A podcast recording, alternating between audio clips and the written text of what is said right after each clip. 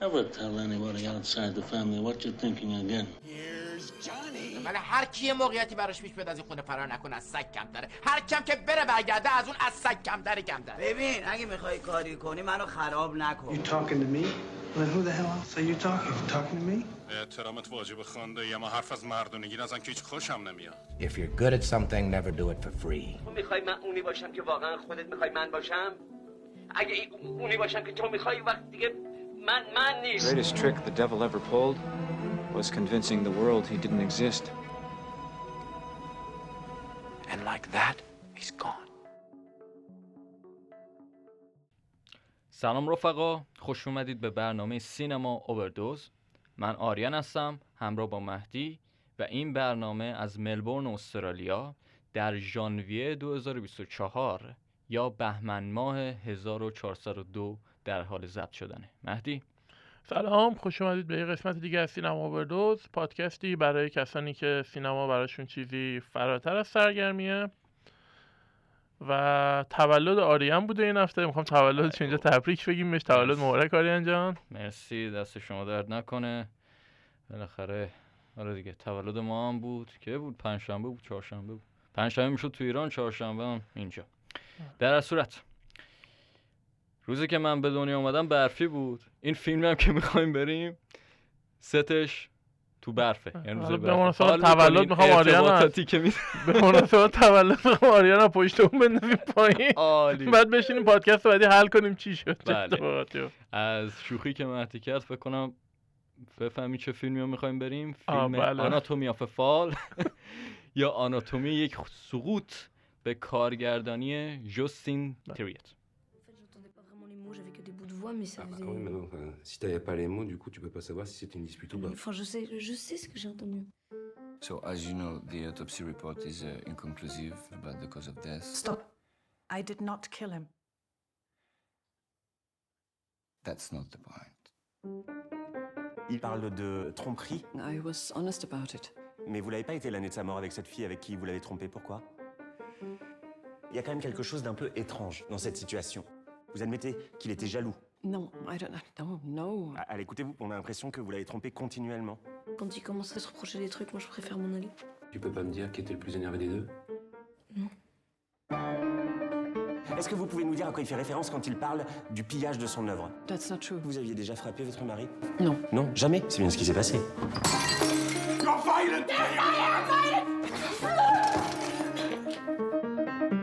T'as pas pu les entendre s'ils parlaient calmement. J'ai confondu. T'as confondu.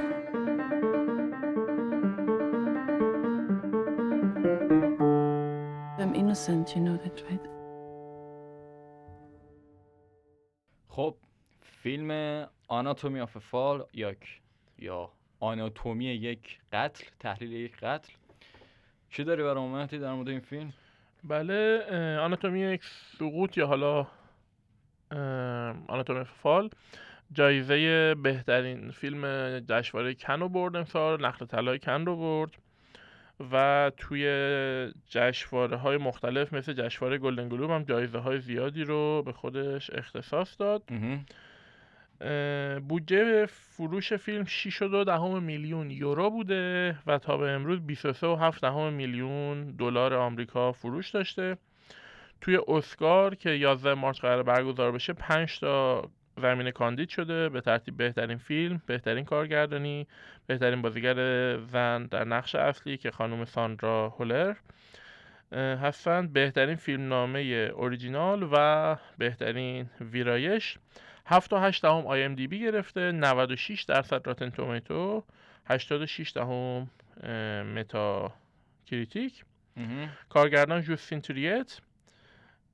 فیلمنامه رو خانم تریت به همراه آرتور هراری نوشتن. بازیگرای اصلی ساندرا هولر و سوان آرلود که اون آقای وکیل هستش. و امسال خانوم ساندرا هولر بازیگر نقش اصلی که بازی خیلی خوب و درخشانی تو این فیلم داشت توی یه فیلم دیگه هم به نام Zone of Interest بازی کرده بود. به کارگردانی جاناتان گلیزر بله. کارگردان مشهور دیگه بله. توی اون فیلم ایشون به عنوان بازیگر کاندید نشده اما همون فیلم Zone of Interest هم جز فیلم های اصلی اسکار هست و توی پنج تا زمینه کاندید شده. یه نکته هم که لازم به ذکر هستش که خدمتتون عرض کنم اینه که این فیلم امسال نماینده با اینکه فیلم فرانسوی هستش البته توش انگلیسی زیاد صحبت میشه. اما نماینده کشور فرانسه توی اسکار نیست. علتش هم اینه که خانوم جوستین, جوستین تریت یه سری توییت و یه سری فعالیت های سیاسی داشته بر علیه دولت فرانسه. احتمال میدن که علتش این بوده که این فیلم با خاطر همین وارد کاندید اسکار نشده و یه فیلم دیگر فرانسه فرستادن. اما خب فیلم مستقل پخش شده و آکادمی اسکار با اینکه تو زمینه فیلم خارجی زبان حضور نداره اما تو زمینه های اصلی همونطور که گفتم کاندیدش کرد. جالب بود اینو من نمی‌دونستم. ولی خب کشور سازنده فرانسه است؟ بله. اوکی. چون چند تا زبانم توی فیلم صحبت میشه؟ خانم اصالتا آلمانی نقشش ولی خب چون که با همسر فرانسویش بتونه یه زبان مشترکی داشته باشن بیشتر انگلیسی هم صحبت میشه. شاید 40 50 درصد فیلم به زبان انگلیسی صحبت میشه. بله. اوکی. اما کشور سازنده فرانسه ولی نماینده فرانسه نیست. یه جوری مستقل عمل کرده توی مستقل اومده توی اسکار. بله درسته. خب اگه تموم شده بریم داستان فیلم رو به قولی بازگو کنیم. قبل از اون بگم که فیلم موسیقی اونطوری مشخصی نداره. یعنی تقریبا اکثر موسیقیاش اقتباسیه. حالا از رپ میره تا موسیقی کلاسیک و اینا. قبل از اون به یکی از آهنگ های مشهور رپر معروف آمریکایی 50 سنت گوش میدیم. منتها که کلمه آهنگ خیلی معدبانه نیست توی انگلیسی. ترجیحا نمیگم ولی خب آهنگ بسیار مشهوریه instrumental البته رپ در واقع آهنگ. گوش بدیم برمیگردیم. مرسی.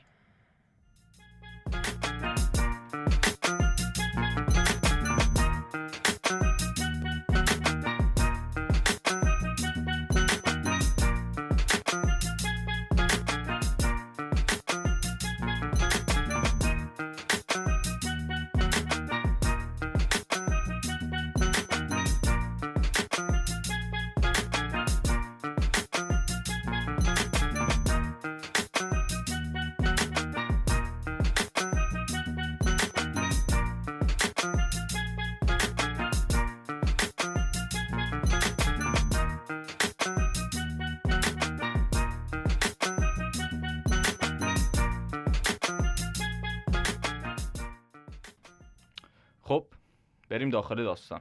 داستان فیلم آناتومی یک سقوط چیه؟ در ناحیه دور افتاده در جنوب فرانسه ساموئل ملسکی که یک معلم هستش همراه با همسر و فرزندشون در یک کلبه زندگی می‌کنن.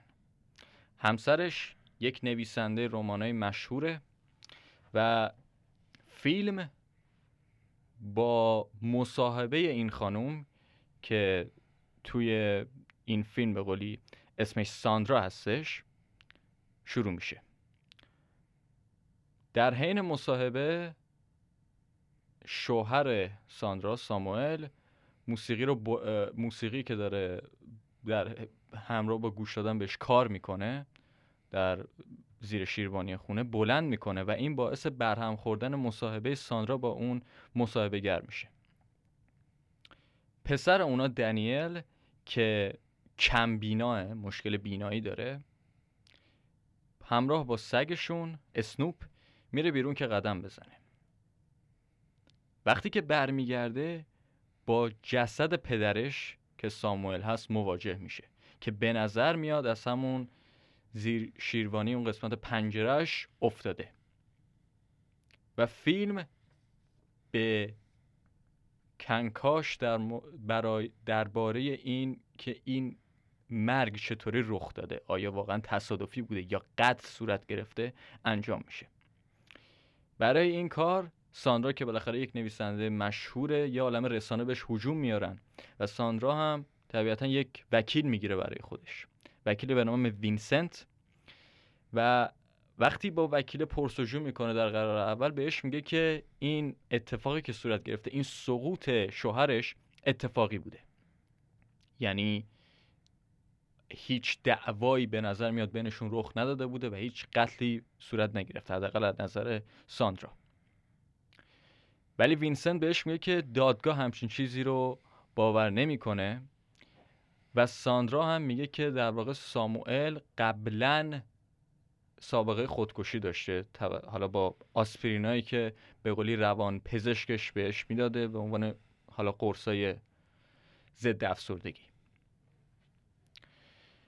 همچنین ما می‌فهمیم که به نظر میاد ساندرا یه سری کبودیایی داشته روی دستش که خودش اذعان می‌کنه که به خاطر این بوده که دستش میخورده به در و دیوار که خیلی عجیب و غریب بوده. پلیس همچنین از دنیل پرسجو می‌کنه که دنیل میگه که قبل از اینکه بره بیرون از اون ساختمون یه سری دیالوگایی رو بین پدر و مادر خودش شنیده بوده ولی به نظر نمی اومده که دعوا بوده باشه که بخواد منجر به مثلا به یک قتلی بشه. پلیس همچنین یا بهتر بگم اون به قولی افرادی که توی قسمت جنایی کار می‌کنن بعد از یه سری تحقیقات متوجه میشن که ساموئل وقتی که افت... میفته از زیر شیروانی سرش برخورد می‌کنه به یه قسمت قسمتی از ساختمون و بعدش هم انگار یه چند قدم خزون خزون راه میره. برای همین هم است که جسدش یک ذره از به قولی خونه فاصله داره وقتی میافتاده. در از صورت فیلم یک سال رو میگذرونه یعنی داستان یک سال رو میگذرونه و ما اینجا بیشتر وارد فضای دادگاه میشیم.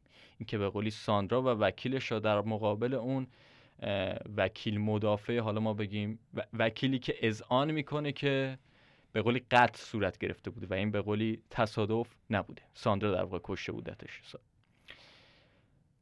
حالا بخش ساندرا اونایی که به قولی از ساندرا دفاع می‌کنن میگن که ساموئل از زیر شیروانی افتاده و سرش خورده بوده به قسمت ساختمون و اما اونایی که به قولی مخالفن میان میگن که اینطوری نبوده و ساندرا اونو هل داده. اما در این حال در این به قولی دعوایی که صورت می‌گیره بین اینکه ما می‌بینیم که آیا این قتل بوده یا تصادف به مرور زمان وارد بخش شخصی تری از زندگی ساندرا میشیم. من جمله اینکه به نظر می اومده که ساموئل دوچار یک نوع افسردگی ناشی از این بوده که به نظرش می‌خواسته همیشه نویسنده بشه ولی نمی‌تونسته. و بعد از گذاشتن یک پیام صوتی به قولی لیک شده از دعوای بین ساندرا و ساموئل متوجه میشیم که ساموئل به نظر می اومده که یک ذره حسادت می‌کرده به ساندرا. و در عین حال ساندرا هم ازش خیلی عصبانی بوده که اون آورده بوده توی یک کشور غریبه از اونجا که ساندرا به قولی یک زن آلمانی بوده و اینا قبلا توی انگلیس زندگی می‌کردن ولی ساموئل می‌خواسته که بیاد کشورش توی فرانسه و با هم مشاجره های مختلفی می‌کنن که بعدا هم موجب برخورد فیزیکی میشه. انقدر این گرگور داستان به قولی سفت و شل میشه که آخر سری فیلم می‌رسه به یک فرد که می‌تونه این قضیه رو نجات بده که آیا بگه واقعا قتلی صورت گرفته توسط ساندرا یا یعنی اینکه سقوط بوده. یک سقوط اتفاقی و اون کسی نیست جز خود دنیل پسرشون. پلیس از دنیل می‌خواد که فکر کنه ببینه دقیقا اون روز چه اتفاقی افتاده بوده و آیا نکته دیگه بوده که دنیل نگفته باشه. همون روز دنیل از مادرش هم می‌خواد که از اون خونه بره یک جای دیگه چون می‌خواد تنها باشه. همراه با البته اون به قولی کسی که مانیتور می‌کنه رفتار بین به قولی مادر و دنیل رو چون که مثلا میگن شاید مادر رو دنیل تاثیر نذاره یا بالعکس که در روند دادگاه اختلال ایجاد نشه. و دنیل کاری که می‌کنه اینه که میره یه سری قرص آسپرین رو می‌ذاره تو غذای سگش اسنوپ و می‌بینه که و بعدش متوجه میشه که سگش به قولی حالش بد میشه. نجاتش میدن. وقتی هم که از دنیل می‌پرسن می‌پرسن که چرا این کارو کرده بوده می‌گفته که این اتفاق قبلا هم افتاده بوده. وقتی که پدرش قصد خودکشی داشته با آسپرین و استفراغ می‌کنه و سگه از اون استفراغ انگار یه ذره می‌خوره و حالش بد میشه و می‌خواسته دوباره اینو امتحان کنه که ببینه آیا واقعا تاثیر اون آسپرینا بوده یا نه. دنیل بعد از این دیالوگ در دادگاه حاضر میشه. و میگه که یک روز که با ماشین پدرش داشته میبردتش دیالوگی که بین پدرش و اون برقرار میشه می‌فهمه که پدرش فردی بوده که خیلی یک دید خیلی خاصی نسبت به زندگی و مرگ داشته. به طور لفافه به دنیل میگه که هیچکی برای تو نمیمونه و همه میمیرن. تونه این برای اسنوپ هم باشه. اسنوپ سگی که دنیل خیلی دوستش داشته. و دنیل از این دیالوگی که با پدرش داشته به قضات اینو میگه که به نظرش کاری که پدرش کرده بوده خودکشی بوده. خودکشی بوده از طریق یک فردی که ناامید شده بوده و مادرش در واقع قتلی رو انجام نداده بوده. در صورت ساندرا و تیمش موفق میشن. ساندرا تبرئه میشه برمیگرده خونش سکانس آخر ساندرا رو نشون میده که در محل کار شوهرش روی تختش خوابیده و همون سگ اسنوپ سگی که تو اون دیالوگ بین دنی و پدرش ساموئل ازش نام برده بوده میاد کنار ساندرا میخوابه و فیلم همونجا تموم میشه. برمیگردیم با نقد و بررسی بیشتر. مرسی.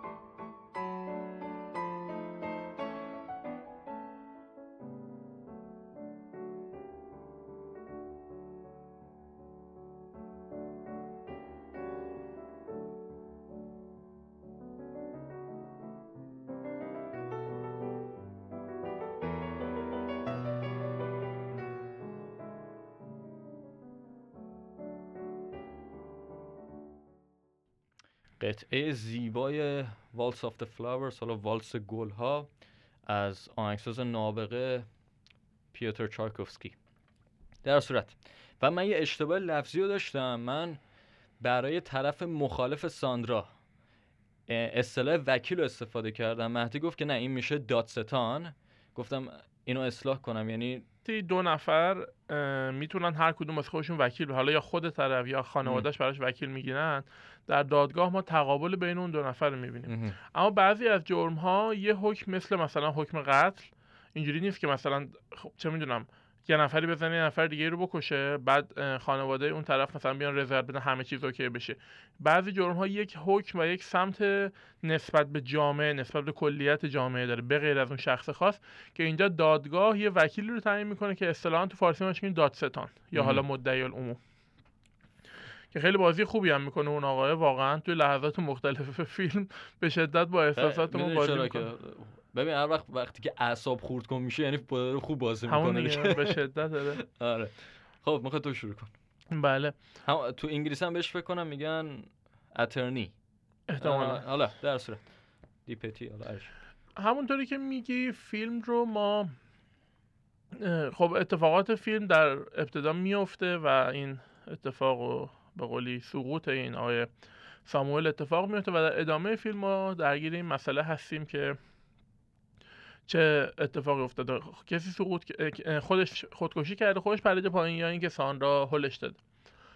و مخصوصا پیچیدگی کار از اونجای شروع میشه که وقتی که این آدم میفته پایین اگه قرار بود مستقیم فقط بیفته پایین و سقوط کنه موقعی که پایین رو برفای خیابون افتاده بود باید آثار جراحت همون لحظه روی بدنش ایجاد می‌شد. اما مثل اینکه موقعی که می‌خواد سقوط کنه همونطور که آریان گفت یه انبار هیزومی اینجا دارن لبه سرش خورده به اون انبار هیزم و بعد افتاده زمین. انبار بود داره اوکی.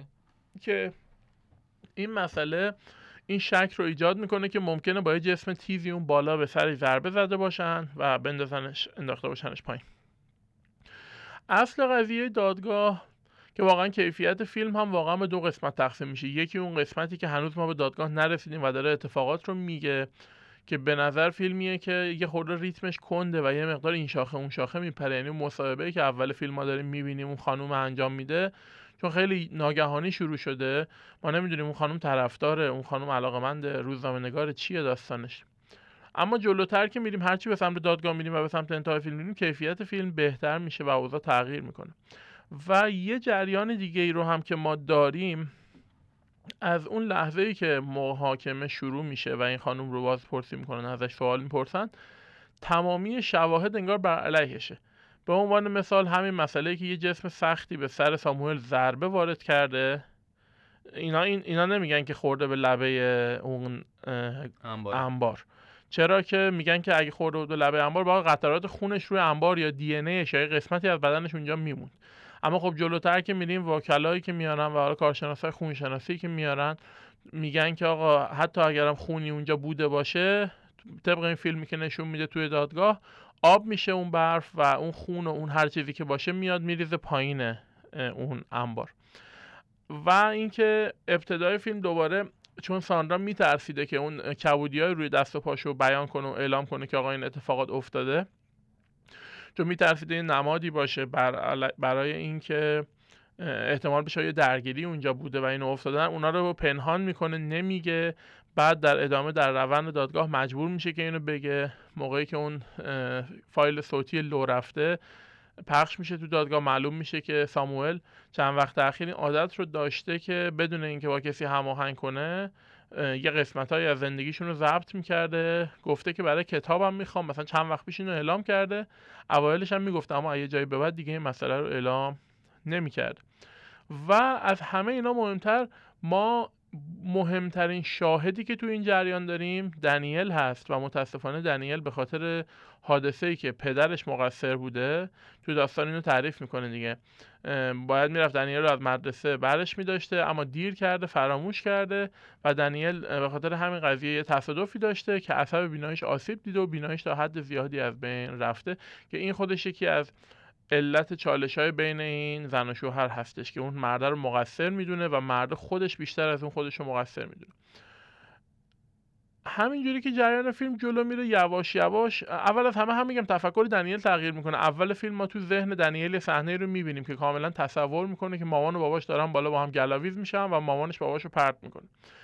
فیلم که میره جلوتر دنیل طی فراز و نشیب و بالا پایینایی که حالا جلوتر صحبت می‌کنیم یواش یواش موضعش نسبت به این جریان تغییر می‌کنه و از طرف دیگه دادگاه تغییر می‌کنه و یه تغییر سومی که ما داریم می‌بینیم چه دنیل چه مادرش به خاطر علاقه و احترامی که به این شخصی که فوت کرده که پدر و همسرش هست دارن نمی‌خوان خیلی جزئیات زندگیشو بگن. همسره می‌خواد آبروداری کنه نمی‌خواد بگه که این یه سری قرص افسردگی میخورده نمی‌خواد بگه که رو زمین بالا آورده نمی‌خواد بگه که روز قبلش ما با هم درگیری داشتیم اون تو صورت خودش زده و و اینا. همه اینا رو هی می‌خوان بپوشونن که آبروی طرف نره. اما مجبور میشن توی دادگاه یواش یواش از اینا پرده برداری کنن به خاطر دفاع از خودشون. و خب اصل چالش به این سمت میره به نظر. نظر شما چیه؟ جالب بود حرفایی که زدی. یه ترکیب بود حالا از خود اون داستان اون حالا نظری که در مورد شخصیت داشتی. ام، خب تمای مختلفی داره فیلم و من قبلش نظرم نظر جنرال هم در مورد خود فیلم بخوام بگم. تا الان نسبت به همه فیلم که از امسال دیدم حالا بیشترش هم حالا تو این پادکست رفتیم ما. خیلی ها بودن دیگه. چه می‌دونم آستروید سیتی و ماسترو ماسترو اینجا نبود. دیگه چی بود؟ خیلی در صورت زیاد بود. بله. Killers of Flower Moon و غیره. تا الان بهترین فیلمی بوده که دیدم از امسال. آه فیلم امسال. بله بله. بله بله قطعا. بهترین فیلم بوده و توی گلدن گلوب هم فکر کنم دو تا گلدن گلوب بیشتر نبود که به نظرم لیاقتش بیشتر از این حرفا بود. حداقل نسبت به فیلمی فیلمایی مثل اوپنهایمر و اینا. در مورد خود فیلم کلا اون بگیم حالا 45 دقیقه یک ساعت اول فیلم هم خیلی کنده به قول خودت هم اصلا از نظر کارگردانی ذره شلخت پلخت است. مثال می‌زنم. مثلا یه سری کلوزاپ های خیلی عجیب و غریبی داره که فقط سردرد میده به آدم. یعنی نه حس تعلیقی به آدم میده هم خیلی دوربین رو دستش خیلی اگزاجره شده است که به نظر من اصلا به فضای فیلم نمی‌خوره. یک جایی که مثلا خیلی برای من عجیب و غریب بود اون قسمتی بود که دنیل برای اولین بار با جسد مواجه میشه که حرکت دوربین اصلا عجیب و غریبه. خیلی سریع رخ میده خیلی به قولی منقطع است. به نظر من اصلا چیز جالبی نبود. ولی به قول خودت وقتی که ما کم کم وارد اون پروسه تحقیق و تفحص و بعدش دادگاه میشیم خیلی فیلم روند جذابتری به خودش می‌گیره. و به معنی واقعی کلمه نسبت به اسمش وفاداره. چرا؟ چون میگه آناتومی آف فال حالا ما جدان دارم می‌ذاره فرانسوی هم می‌خونم چی بهش میگم؟ میگن آناتومی دون شوت اگه اشتباه نکنم. بله. که آلمانی شد مثل آلمانی حرف حالا هولر هم آلمانیه در صورت. این آناتومی که داره میگه یعنی از جهات مختلف فیلم به معنی واقعی کلمه اینو به قولی مورد پرسش قرار میده و به نظرم حتی تا آخر فیلمم که ساندرا تبرئه میشه و به قولی پیروز میشه تو این کیس ما هنوز هم یه درصدی به ساندرا شک داریم. حالا اگه شک کم نداشته باشیم احساس می‌کنیم دلیل این خودکشی دلیل این سقوط یه قسمتش روی دوش خود ساندراه. که این به قولی وجه های مختلفی. از یه طرف حس گناه از یه طرف حس آبروداری که خودت گفتی از یه طرف اون حس دیفنسیو بودن که بالاخره بیاد بگه من اینو نکشم. از یه طرف حس مادر بودن نسبت به دنیله. اینا رو بازیگر عالی در میاره و فکر کنم نامزد اسکار هم شده گفتی که امیدوارم ببره چون به نظرم تا الان بازم نسبت به فیلمایی که دیدم بهترین بازی رو داشته توی بازیگری نقش اول خانم. این از یه بخش. یه سری ایراداتی هم هست. حالا جدا از اون قسمت بخش اول که گفتم که تو کل فیلم همچنان به نظرم باقی میمونه. من به نظرم وکیل خوب نیست. یعنی وکیل ساندراه تیپ و قیافش به یه وکیلی که بشه مثلا روش زیاد حساب کرد نمی‌خوره. یعنی یه ذره زیادی از نظر body language و حالا دیالوگ هایی که کارگردان بهش داده منفعله. یعنی من تو خود دادگاهم که وقتی داریم می‌بینیم تقریبا اکثر اوقات ساندرا بیشتر داره صحبت می‌کنه. اون وکیل و حالا اون دادستان اونطوری صحبت نمی‌کنه که به نظر من این یه ذره غیر رئاله. زیاد رئال نیست. حالا من خودم تو دادگاه نبودم تا حالا ولی حداقل از نظر یک فیلم نامه ما بخوایم بگیم نبرد بین A و B این بهتر بود یه روش بیشتر کار بشه این شخصیت وکیله.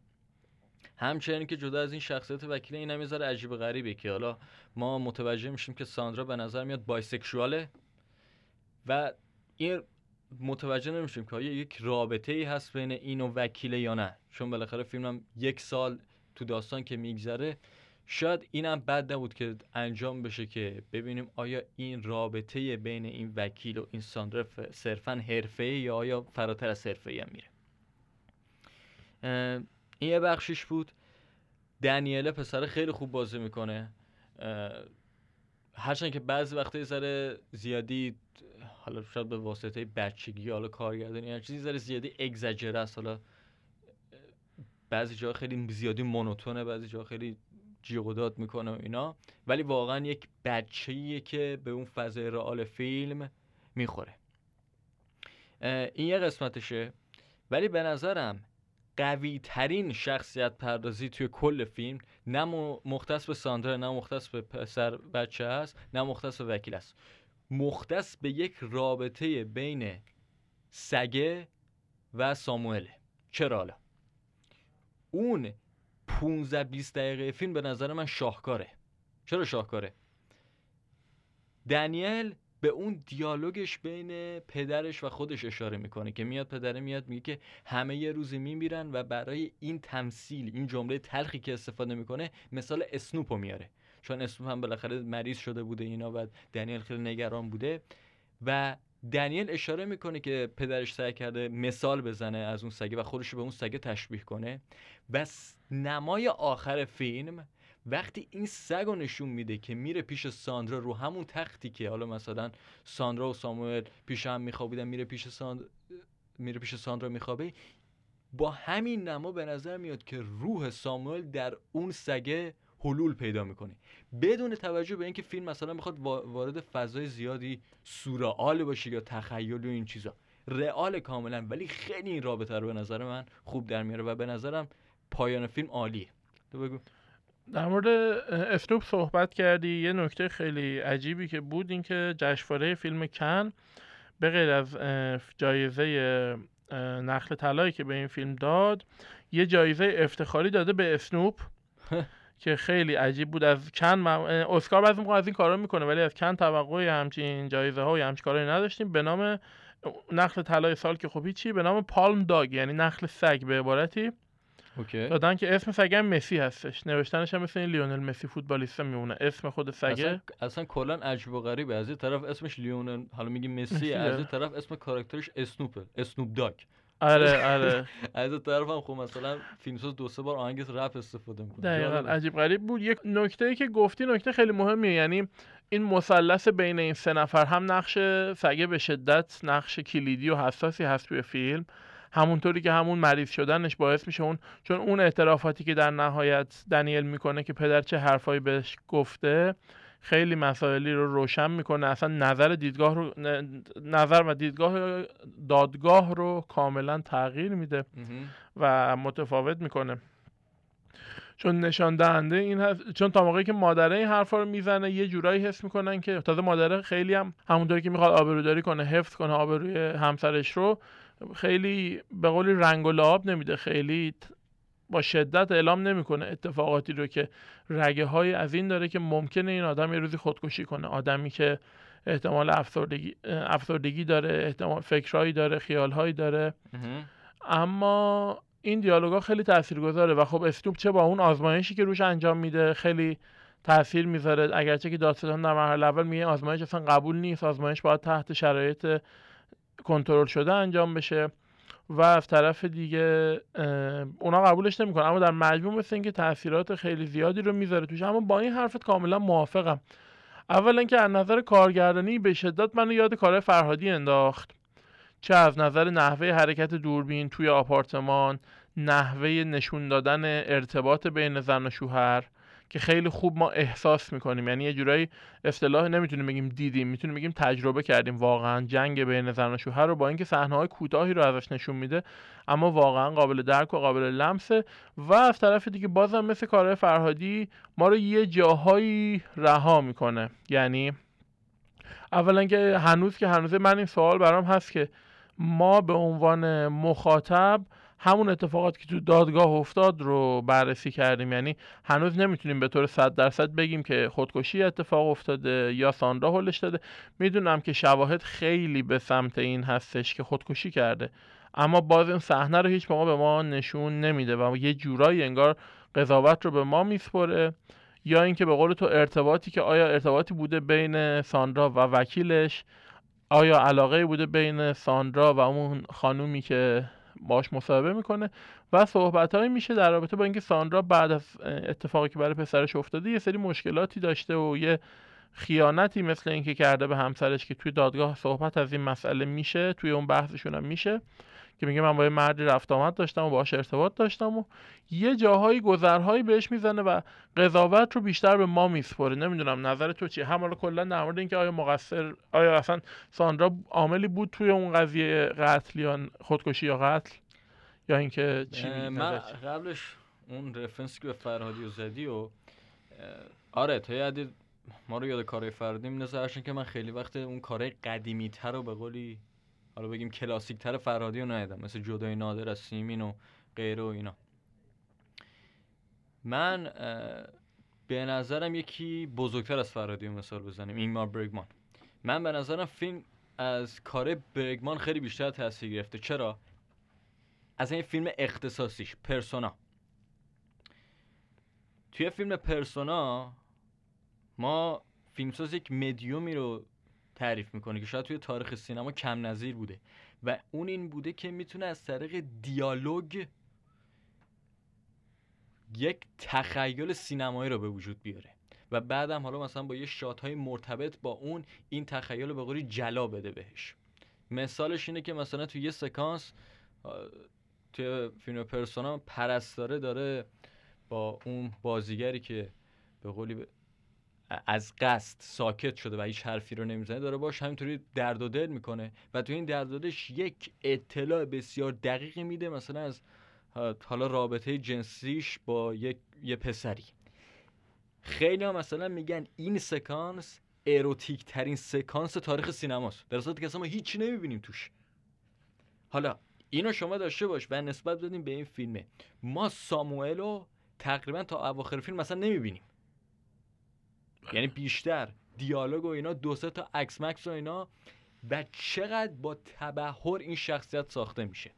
چطوری با آن رو به ما معرفیش می‌کنه؟ با آهنگ 50 سنت که داره می‌ذاره اصاب بقیه رو داره خورد می‌کنه. بعدش حالا جسدش رو می‌بینیم که مثلا سخن نمیگه حرف جسد دیگه.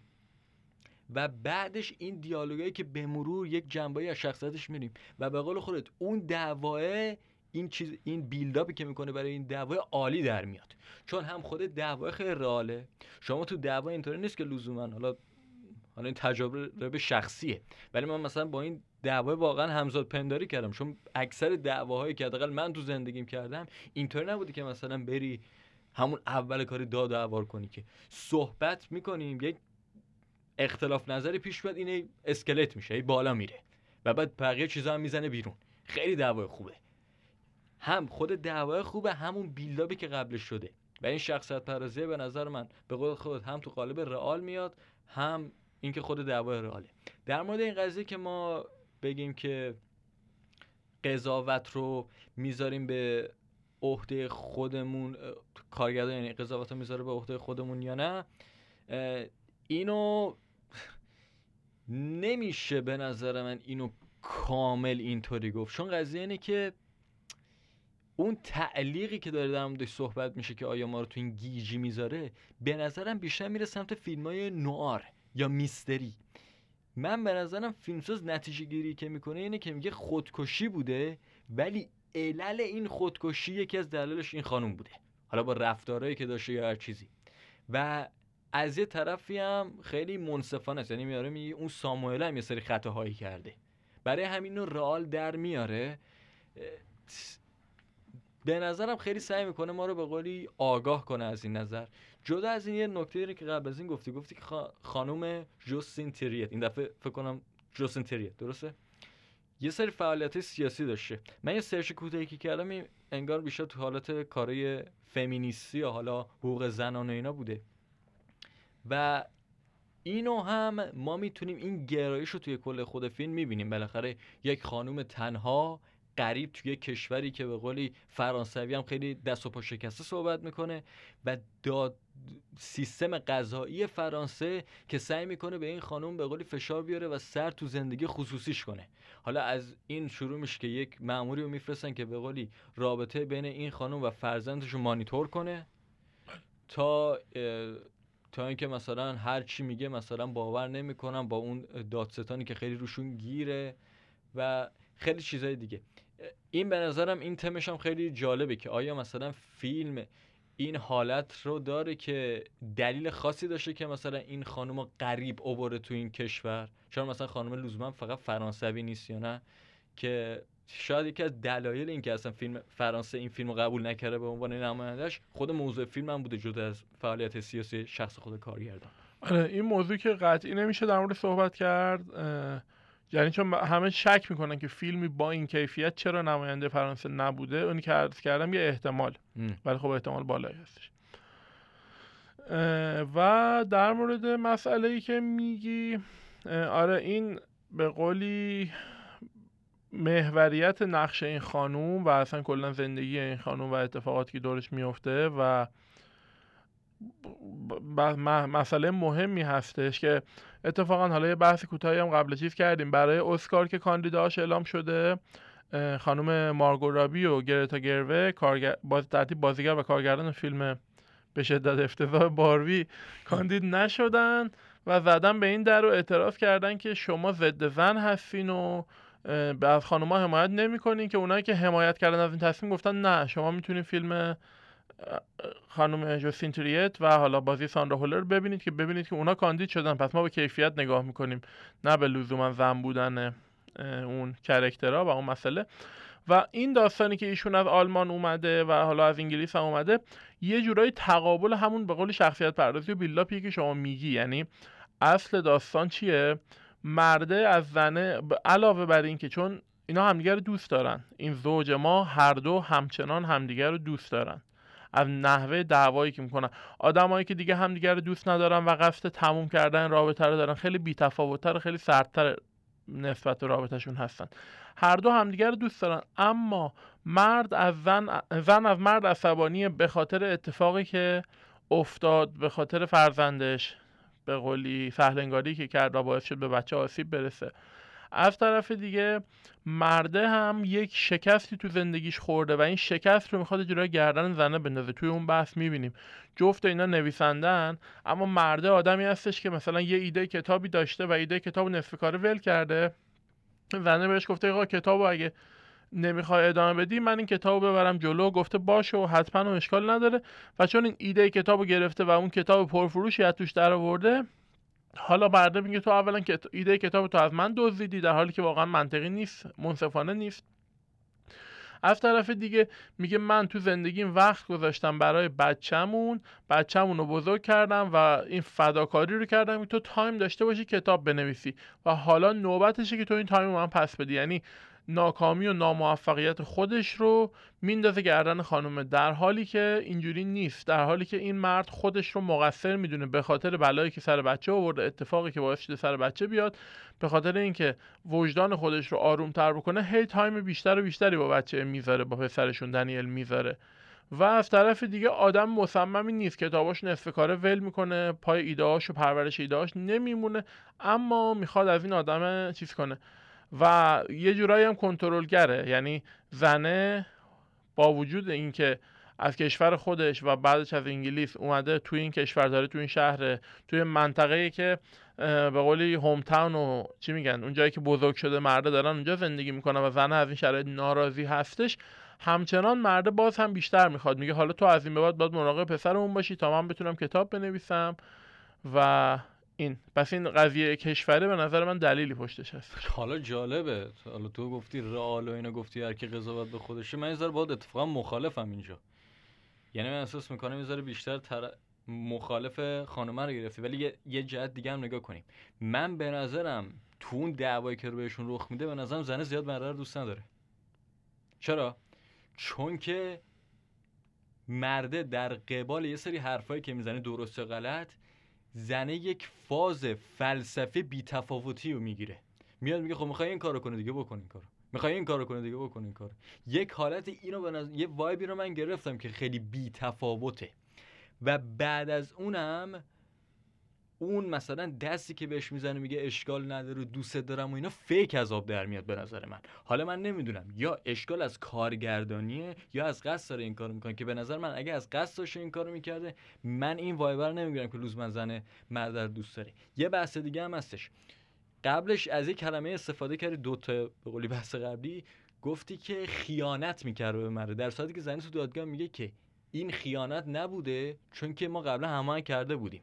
به خاطر اون اتفاقی که برای بچه افتاده بوده می‌خواستیم می‌ذاره اصلا دور بشیم. حالا نمی‌دونم اجازه کانسنت صحبت هر چیزی که بوده هماهنگ بوده که بره همچین کاری رو انجام بده. و در مقابلم دادستانه میگه داشتی تو به قولی cheat می‌کردی داشتی خیانت می‌کردی. و یه مسئله دیگه هم هستش. این قضیه زن ستیزی که از توی فیلم یک ذره طعنه می‌زنه خود کارگردان که مثلا اینا دارن صحبت می‌کنن در, در مورد اون روزی که این سقوط افتاده و این موزیکی گذاشته یه رفته out of nowhere از هیچ جا نمی‌دونم دادستان یکی دیگه میاد میگه این آهنگ زن ستیزی که گذاشته.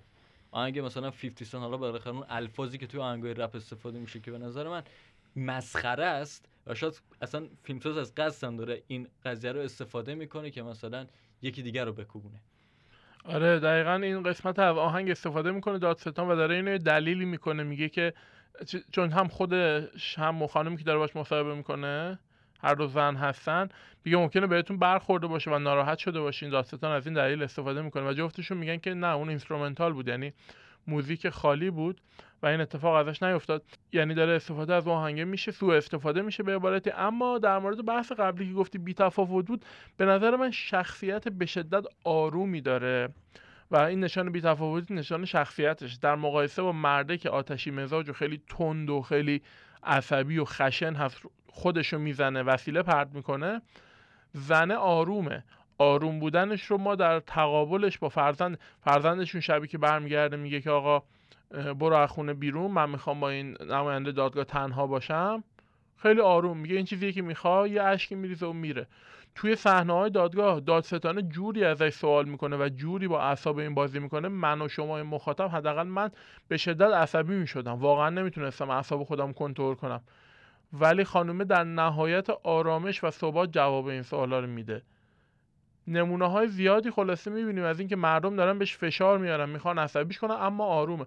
توی اون بحث هم اینجوریه. مرده هی می‌خواد اینو عصبی کنه هی با عصبانیت جوابش میده اما این آرومه. میگه خب فلان کارو می‌خوای بکنی بکن.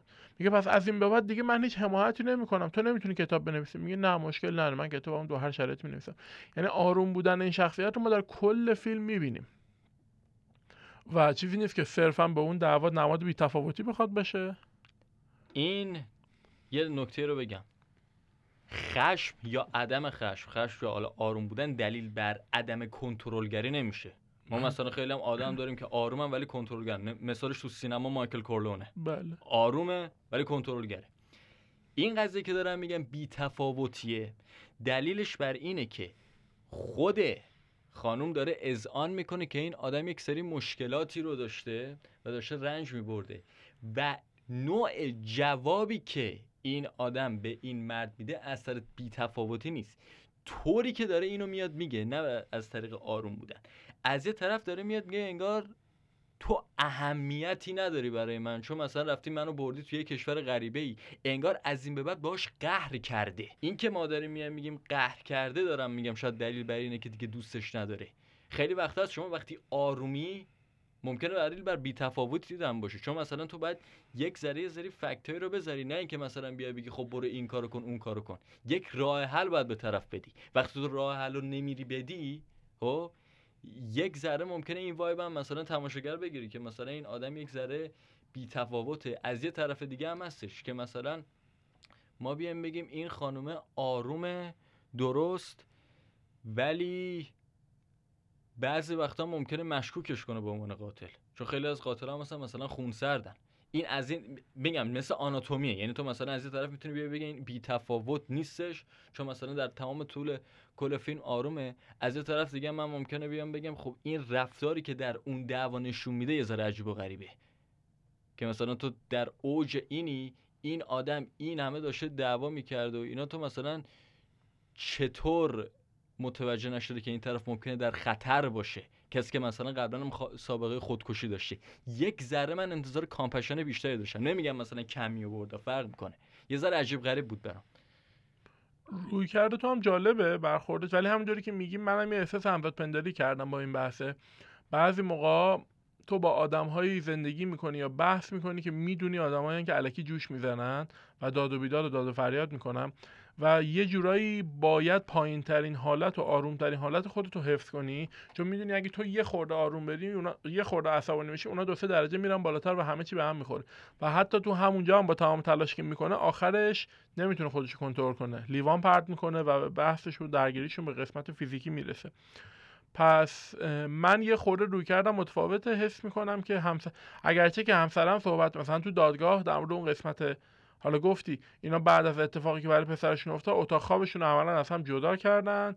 به این معنا که خب دیگه ارتباط احتمالا جنسی با هم دیگه نخواهند داشت و اینکه خودشون آزادتر می‌خوان بکنن. یا این مسئله ای که خانم بایسکشوال هستش یعنی هم تمایل داره به مردها هم به خانوم ها اما مرده انگار در درون خودش با این قضیه کنار نیومده. دادستان هم این سوال بهش می‌کنه. میگه شما اسم اینو چیت نمی‌ذاری خیانت نمی‌ذاری اما یه مردم قبول کرده بود. نمی‌خوام یک طرفه به قاضی برم و تمام تقصیرها رو به گردن مرده بندازم. اما چون یه برابری و بالانس قشنگی داره فیلم. به خاطر همینم رئال و قابل درکه. اما توی اون دعوا باز همچنین میگم با اینکه احترام می‌ذارم به روی کرده نظر من یه خورده متفاوت. به نظر من اتفاقا طبیعی. این اختلاف نظرمون دلیل برای این میشه که فیلم خوب ساخته شده. بله. چون آناتومی یعنی اینکه تفاوت‌های نظر حالا هر کدوم تا یه حدی درست ممکنه باشه. دقیقا. اینش خوبه. جدا از این قضیه یه من به نظرم یه ایرادی که فیلم داره ای کاش این جغرافیای ساخت اون خونه رو بهتر در می آورد به نظر من تعداد شاتایی که از حالا محل قتل و اینا می‌گیره یه ذره کمه. یعنی مثلا حالا اون طبقه همکفی که مثلا اینا دارن صحبت می‌کنن و که مثلا بریم این بالای اتاقه رو ببینیم و اینا یه ذره مثلا باید روش بیشتر تمرکز می‌کرد. ولی اونطوری به قولی ایراد خیلی مهمی نیستش. و خلاصه که آره اینم یه بحثی. یه بحث دیگه هم هستش که تو اون دعوای میاد میگه که تو مثلا من آوردم تو رو اینجا و تو داری مثلا انگلیسی صحبت می‌کنی. که حالا اینم جالبه که بعضا فیلمساز از این حالا ضعف یا هر چیزی ما بگیم استفاده می‌کنه توی دادگاه. که ما می‌بینیم که به واسطه اینکه این زن مثلا یه ذره فرانسوی ضعیفتره اوایل ذره خوبه ولی به مرور به خاطر حالا مثلا کلمات پیچیده تر و فشار دادگاهی بیشتر رو میاره به زبان انگلیسی دوباره. و بعد از اونم فقط با زبان انگلیسی داره کار می‌کنه. که این تقابلش با زبان و حالا اون فرهنگ کشور میزبان هم جالبه که با دادگاه هم سانه. حرفی؟ سخنی؟ نه من اوکی. اوکی حله. خب این بخش هم تموم شد. می‌رسیم با بخش آخر این قسمت. برمیگردیم. مرسی.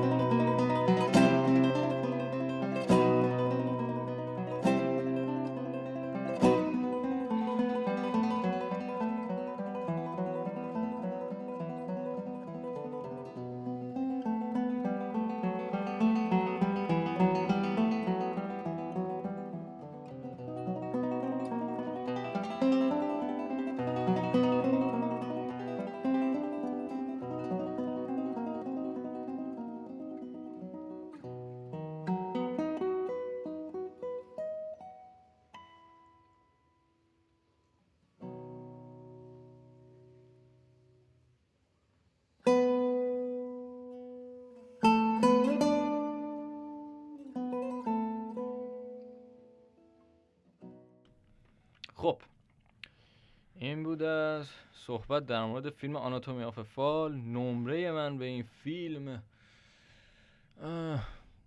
بین هفت و هشت گیر بودم. نیم دارم که نمی‌تونیم نمره بدیم نمره کامل آره، باید بدیم. آره. همون هشت. شما؟ بله. آره منم خواستم نه بدم ولی شخصی نشد برام فیلم و هشته برای من. برای اینکه فیلمش نه بدم توقع بیشتری دارم. اوکی. خب. فیلم بعدی. فیلم بعدی رو امکان نداره نشناسین. بله. اگه هم نشناسین پوستر یا عکس بازیگراش رو دیدین. اگه اونم ندیدین موسیقیشو می‌شناسین. اگه اونم نشناسین فکر کنم مثلا وجود نداره. یعنی برای فیلم بعدی همونطور که آریان گفت می‌خوایم یه فیلمی رو بهتون پیشنهاد بدیم که قطعا نمی‌تونین ردش کنین بله بله. چه فیلمی؟ پدرخوانده قسمت بله. یک البته بله. به کارگردانی فرانسیس فورد کاپولا. میشه گفت مشهورترین فیلم مافیای تاریخ. خب. از نظر بعضی هم بهترین فیلم تاریخ. حالا در مورد اون می‌خوایم صحبت کنیم دیگه. بله. تعلیق تعلیق. بله خب. بازی بازی. شما میری یا من؟ من می‌خوای برم اول؟ حدس بزنم. یا تو حدس بزنی نمی‌دونم. من حدس می‌زنم. خب می‌خوای سوالت بپرسی؟ خب آمریکاییه؟ خیر. انگلیسیه؟ خیر.